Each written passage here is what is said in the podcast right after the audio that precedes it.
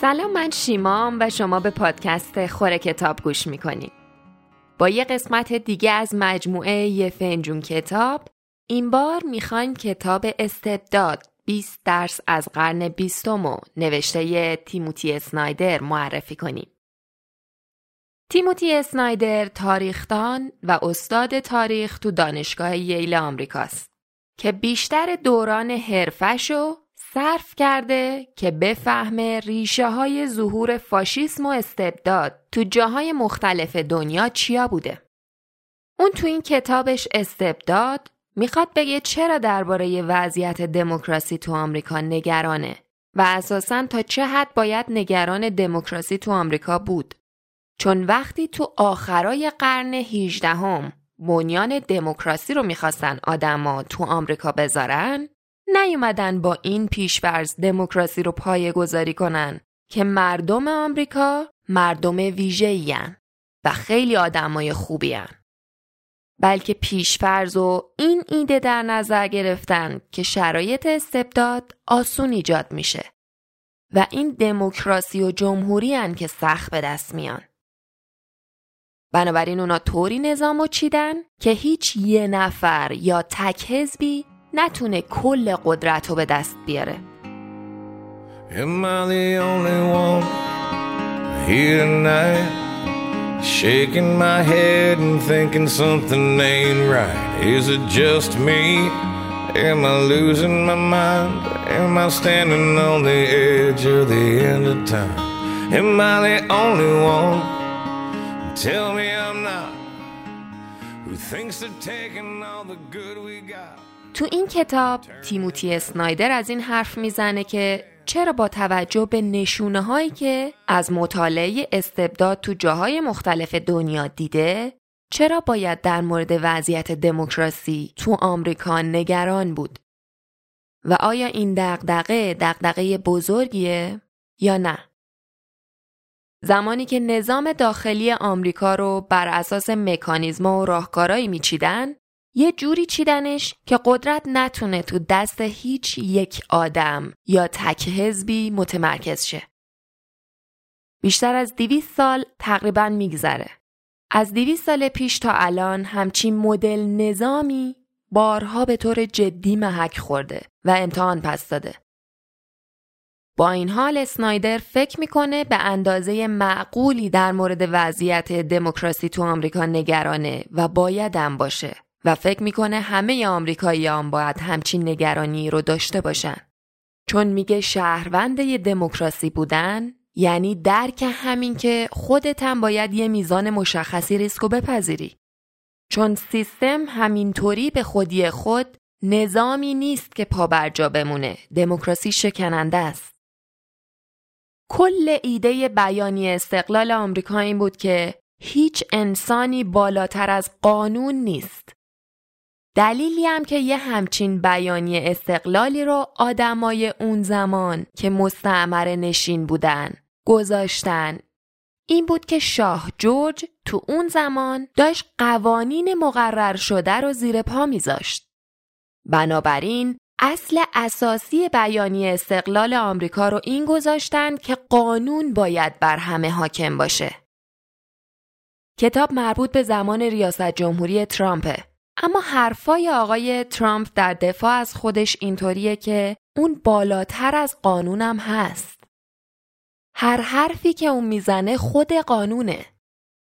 و اینکه ما باید صبر کنیم اول ببینیم ایشون چی میگه بعد قانون رو با حرف ایشون سازگار کنیم. این دقیقا همون رفتاریه که مستبدان در طول قرنها و اقتدارگراها تو همین قرن بیستم نشون دادن. دومین سند اصلیمون یعنی قانون اساسی هم یه جوری تدوین شده که جلوی استبداد رو بگیره و نظر کسی تبدیل به یه آدم مستبد شه. فرض قانون اساسی بر اینه که نظام بر پایه سه تا قوه استواره که این قوا همدیگر رو متعادل می‌کنن. اما چیزی که داری می‌بینیم برعکسشه. ما کنگره رو دیدیم که در جایگاه قوه مقننه جلوی ترامپ تسلیم شد. قاضی رابرتس رو دیدیم رئیس دادگستری ایالات متحده که اونم کوتاه اومد. و در نهایت عملا قوه مجریه دست بالا رو گرفت و از موضع قدرت تقریبا کامل حرف زد. یعنی درست همون نتیجه ای که بنیانگذارای اولیه قانون اساسی آمریکا می‌خواستن جلوشو بگیرن. یکی از مشکلای همچین خط فکری اینه که اگه ازش پیروی نکنی توتالیتر یا نظام اقتدارگرا پاکسازیت می‌کنه. پیامد همچین اتفاقی چیه؟ یکی از مهمترین پیامدهای همچین اتفاقی اینه که پاکسازی یعنی حمله مستقیم به حاکمیت قانون. ایده اصلی قانون ما این بود که قانون بر هر فردی مقدمه. اما بدون حاکمیت قانون اساسا هیچی دیگه امکان پذیر نیست. نه آزادی امکان پذیره و نه هیچ کدوم از ارزشایی که آدما از هر جناهی که باشن براشون مهمه. مشکل اینجاست که آدمایی که به واقعیت ها اهمیتی نمیدن به این فکر نمی‌کنن که در نهایت نهایت نه فقط دموکراسی بلکه بازارای کارآمدمونم به همین واقعیت ها بستگی دارن. و اگه تلاش ما در ازاش این باشه که بخوایم کاملا چشمون رو روی این واقعیت ها ببندیم نه فقط دچار اقتدارگرایی میشیم بلکه شکوفایی مالیمونم از دست میدیم. به بیان دیگه چشم بستن رو واقعیت مقدمه برای شروع فاشیسم.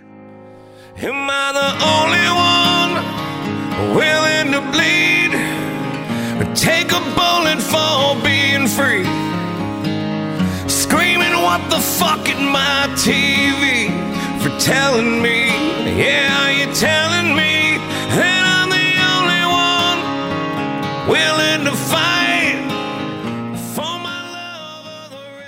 به تیکایی از این کتاب گوش بدیم. استبداد تو شکل مدرنش شده مدیریت ترور. موقعی که حمله های تروریستی اتفاق میافتن باید اینم یادتون باشه که اقتدارگراها از این حملات به نفع محکم کردن موقعیت و بیشتر شدن قدرتشونم بهره برداری می‌کنن. بهره برداریایی مثل تعلیق احزاب مخالف، تعلیق آزادی بیان و حق برگزاری محاکمه عادلانه و اینجور ترفندا ترفندای قدیمی هن. فریبشون رو نباید خورد. به واقعیت باور داشته باش. نادیده گرفتن واقعیت یعنی رها کردن آزادی. اگه هیچی صحت نداشته باشه اون وقت یعنی هیچ کس نمی‌تونه قدرت رو نقد کنه. چون هیچ واقعیتی وجود نداره که بر اساسش انتقادی صورت بگیره. همونطور که محققایی که تمامیت خواهی رو بررسی می‌کنن متوجه شدن واقعیت تو چهار حالت میمیره که ما همشونو به تازگی شاهد بودیم. اولین حالت دشمنی آشکار با واقعیت واقعیتی که قابل اثبات و بازبینی باشه. چجوری؟ با جا زدن دروغ و دروغ پردازی به جای واقعیت. آقای ترامپ این کار رو با سرعت بالایی به خوبی انجام میده. بررسی یکی از کمپینای ایشون تو سال 2016 نشون داد که 78 درصد از ادعاهایی که کرده اشتباه بودن. نسبت دروغها به واقعیت اونقدر بالاست که ادعاهای درست ایشون هم به نظر می‌رسه اشتباههای ناخواسته ای بوده. اون با تحقیر بقیه تلاش داره یه دنیای خیالی بسازه. دومین حالتی که واقعیت توش میمیره حالتیه که من بهش میگم جادوی افسونگری. سبک فاشیستی اساسش تکرار بینهایته. تکرار تا اونجا که هر داستان تخیلی رو قابل قبول و هر جنایتی رو مطلوب جلوه بده. استفاده سیستماتیک از القابی مثل شیاد و شارلاتان ویژگی های شخصیتی خاصی که احتمالاً بیشتر زیبنده خود رئیس جمهوره که به اشتباه به دیگران فرافکنی می‌کنه. و اون وقت با تکرار سریح و زیاد تو توییتر و بقیه شبکه های اجتماعی تبدیلش می‌کنه به کلیشه هایی که حالا دیگه مردم راجبش بلند بلند حرف می‌زنن. شعارهای پرتکراری توی تظاهرات ها مثل دیوار و بساز یا زندانیش کن شعارهایی نبوده که ترامپ براشون برنامه مشخصی داده باشه. اما تکرار این شعارا نشون دهنده عمق رابطه که ترامپ با مخاطباش برقرار کرده. سومین حالتی که واقعیت توش میمیره مربوط به چیزیه که من بهش میگم تفکر جادویی یا باز بودن نسبت به تناقضا. وعده های انتخاباتی ترامپ کم کردن مالیات واسه همه، حذف هزینه بدهیای ملی و بالا بردن هزینه مربوط به سیاست های اجتماعی و دفاعی بود. وعده هایی که با همدیگه تناقض دارن. کنار گذاشتن همه این وعده های انتخاباتی با هم مثل این میمونه که یه کشاورزی بیاد ادعا کنه که می‌خواد یه تخم مرغ و از مرغداری بگیره بپزه بده زن و بچهش بخورن اما همزمان بعدش بگه قول میدم تخم مرغ رو سالم برگردونم مرغداری تا شاهد از تخم بیرون اومدن جوجهش باشیم. قبول کردن همچین گزاره های کنار هم اول نیاز داره که آدم به وضوح عقل سلیم و کنار بذاره. طرز فکری که من بهش میگم تفکر جادویی.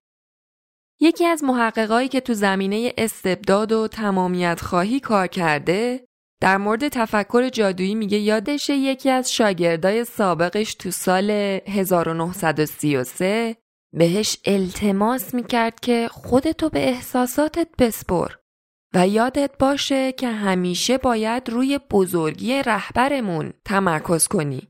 نه اینکه خودتو با احساساتی که در لحظه داری معذب کنی.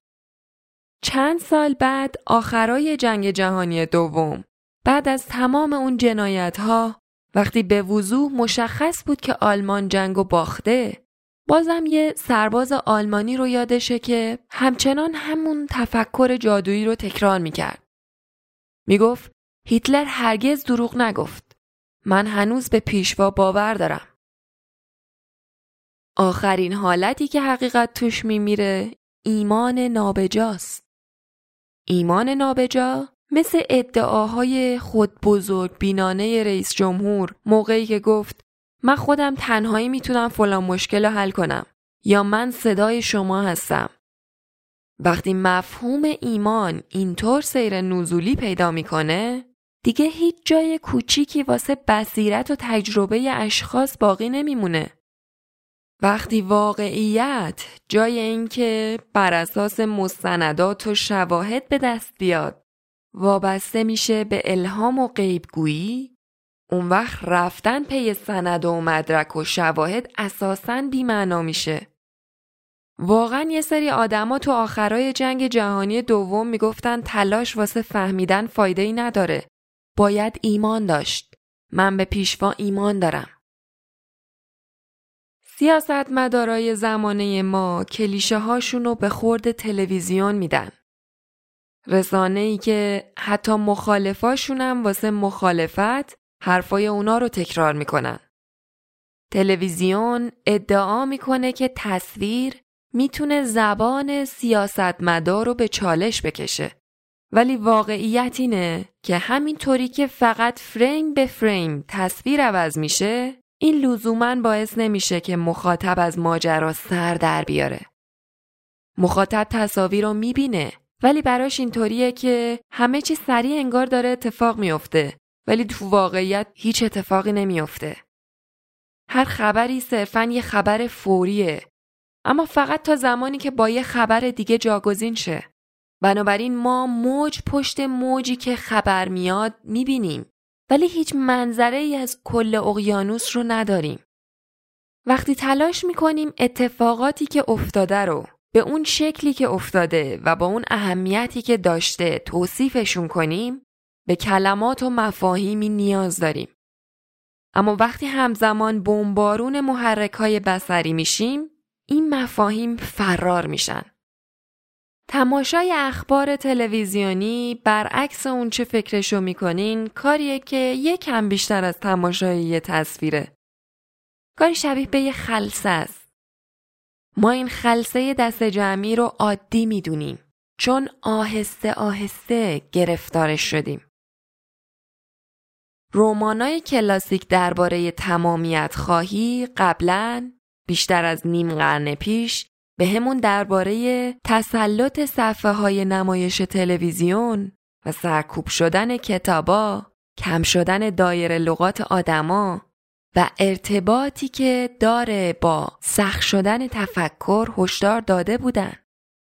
تو رمان فارنهایت 451 که ری برادبری تو سال 1953 منتشرش کرد از آتش نشانایی گفت که کتابا رو میسوزوندن و شهروندایی که به تلویزیونایی با صفحه نمایش جذاب خیره شده بودن.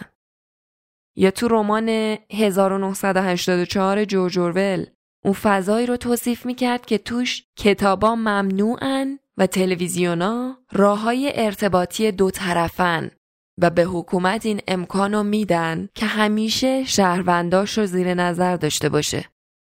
تو رمان 1984 زبان رسانه های تصویری به شدت محدود شده تا ذهن مردم توهی از کلمه هایی باشه که باهاش بتونن به مفاهیمی مربوط به الان گذشته یا آینده فکر کنن. یکی از پروژه های همچین رژیمی اینه که زبانو محدود کنه و هر تعداد کلمه ای رو که می‌تونه از فرهنگ لغات رسمی حذف کنه. خیره شدن به صفحه نمایش تلویزیون شاید اجتناب ناپذیر باشه. اما دنیای دو بودی چندان معنایی نداره. وقتی ما همون حرفا و همون عبارتهایی رو که روزانه تو رسانه ها ظاهر میشن و تکرار می‌کنیم خلع یه چارچوب و یه چشمانداز بزرگتر رو میپذیریم. داشتن یه چشمانداز بزرگتر نیاز به دونستن مفاهیم بیشتری داره. و دونستن مفاهیم بیشتر نیاز به مطالعه بیشتری داره. بنابراین صفحه های نمایش رو از اتاقتون بندازین بیرون و به جاش اطرافتون رو با کتابا پر کنیم. شخصیت های داستان های اورول و ردبری نتونستن این کار رو انجام بدن ولی ما هنوز می‌تونیم. Making my way through the land of the lost who still gives a shit and worries about his kids as they try to undo all the things he did. Am I the only one who can't take no more? تیکایی که گوش کردین از کتاب استبداد 20 درس از قرن بیستم نوشته تیموتی اسنایدر بود. این کتاب رو با عنوانایی مثل در برابر استبداد یا خودکامگی و خلاصه تمام هممنیایی که واسه استبداد میشه گفت ترجمه کردن تقریبا. نشر کتاب پارسه، نشر گمان، نشر فرهنگ نوام از جمله ناشرینیان که این کتاب رو چاپ کردن. اینم از فصل چهارم مجموعه یه فنجون کتاب. من شیما با حاطف پادکست خور کتاب رو می‌سازیم و قسمتی که گوش کردین آخرین قسمت این فصل از مجموعه یه فنجون کتاب بود. تو مجموعه یه فنجون کتاب هدفمون معرفی یه کتاب به صورت کوتاه و مختصره تا اگه خوشتون اومد بخونیدش. کتابایی که تو فصل چهارم معرفی کردیم جنبه های اجتماعی داشتن. تو فصل قبلی تمرکز بیشتری رو روانشناسی داشتیم و تو این فصل تلاش کردیم با حوزه های جامعه شناسی، فلسفه سیاسی و روانشناسی اجتماعی بیشتر آشناشیم. فعلا تصمیم گرفتیم تا یه مدتی مجموعه فنجون کتاب رو متوقف کنیم تا بریم سراغ بقیه یه سریای پادکستمون. پادکست خوره کتاب رو با همین سری یه فنجون کتاب شروع کرده بودیم. و بعدش مجموعه یه نویسنده رو اضافه کردیم. توی یه نویسنده داستان زندگی نویسنده ها رو تعریف می‌کنیم و تلاش می‌کنیم که شخصیت و افکارشون رو بیشتر بشناسیم. جلوتر که اومدیم تو اسفند پارسال کتاب جدید جردن پیترسون یعنی بیاند اوردر یا فراتر از نظم منتشر شد. از اونجایی که تا حالا جردن پیترسون خیلی تاثیر خوبی رو خود ما داشته و بهش ارادت خاصی داریم تصمیم گرفتیم که کتابش رو با سرعت تمام ترجمه کنیم و در قالب کتاب صوتی و ایبوک رایگان منتشر کنیم. و اینجوری بود که مجموعه کتاب داغ و ساختیم. حالا که داریم به انتهای سال 1400 می‌رسیم می‌خوایم یه مجموعه جدید رو شروع کنیم. اسم سری جدید یه سوژه است و شدیدن مشتاقشیم که شروع شه. بالاخره اونقدر اعتماد به نفس و تجربه پیدا کردیم که بخوایم محتوای طولانی تری هم بسازیم. مثل قسمت یه نویسنده چهار که داستان زندگی زیگموند فروید بود و حدوداً سه ساعته شد. تو این سری جدید هر بار یه سوژه اساسی و بزرگ رو انتخاب می‌کنیم و به کمک یک کتاب مرجع تو اون زمینه بهش جواب میدیم. اولین قسمت رو چند روز قبل از عید منتشر می‌کنیم تا وقتی سرگرم عید و هوای بهار و حس تازگی سال جدید هستیم راجع به یکی از عمیقترین سوالات بشر صحبت کنیم. اینکه خداگاهی چیه و از کجا اومده؟ تو مجموعه سوژه اکثر سوژه ها به قدری وسیع و سنگینن که بهتر در قالب چند قسمتی منتشر بشن. در نتیجه خودتون رو برای یه سوژه اریک نویمان کتاب سرچشمه ها و تاریخ خداگاهی آماده کنین. فعلا خداحافظ. Burning on the ground, another statue coming down in a town near. Watching the threads of old glory come undone. Not the only one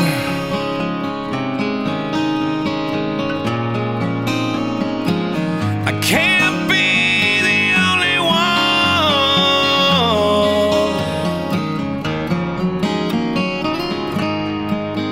Am I the only one who quit singing along every time they play a Springsteen song.